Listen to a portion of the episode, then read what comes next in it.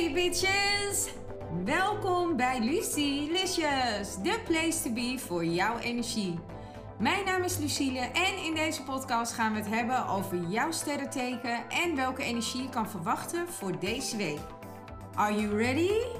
Let's go!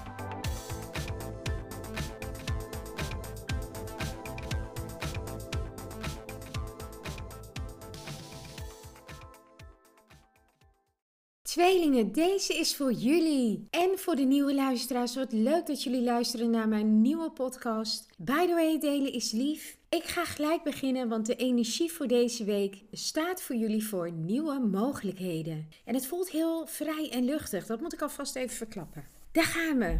Eindelijk deze week worden dingen zichtbaar waar je zo hard aan gewerkt hebt. Nieuwe mogelijkheden komen eraan. De kleur van de week voor jullie is geel. En deze staat voor licht, blijdschap, ontdekking en verbazing. De geluksgetallen, of getallen van geluk moet ik eigenlijk zeggen, zijn nummer 12, 73, 39, 15, 3 en 9. En de boodschap voor deze week voor jullie luidt: ja, let op. Sleur, verveling en blokkades worden verleden tijd. Yay!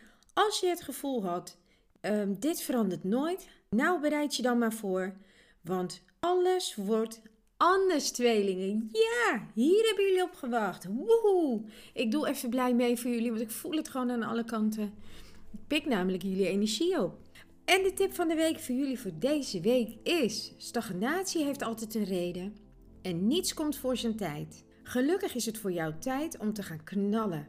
Heel veel succes is verzekerd in deze zaak. It's a wrap! Het zit er alweer op, de aflevering van Lucilicious.